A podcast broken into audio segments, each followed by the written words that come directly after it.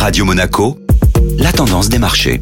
La tendance des marchés avec la Société Générale Private Banking. Bonjour Gabriel Sultan. Bonjour Eric. Le CAC 40 se hissait vers de nouveaux sommets hier. Alors que les principaux indices actions européens évoluaient en territoire positif, l'indice parisien battait un nouveau record absolu en clôturant en hausse de 0,22%, dépassant ainsi le seuil des 7800 points. Le CAC a été tiré par l'action Carrefour dont le résultat net s'est amélioré de 7,6% en 2023 et qui affichait à la clôture une performance de 5,25% sur la séance. A l'inverse, l'action Edenred a beaucoup souffert. Edenred a été l'action la moins performante du CAC 40 et de l'indice européen Stock 600 sur la séance. La société, qui commercialise notamment les titres restaurants, fait l'objet d'une enquête pour fraude aggravée, trucage d'offres et infraction administrative qui a conduit à la saisie de 20 millions d'euros par la police financière italienne.